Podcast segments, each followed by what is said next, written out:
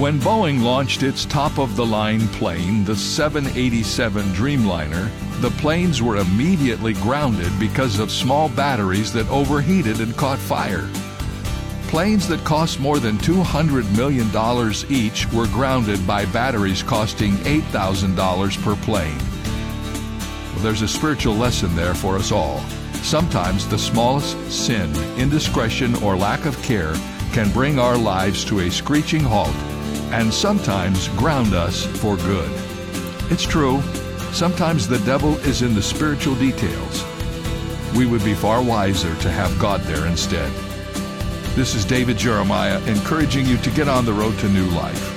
Discover why God cares about details on Route 66. Route 66, driving the word home. Log on to Route66Life.com. Start your journey home today.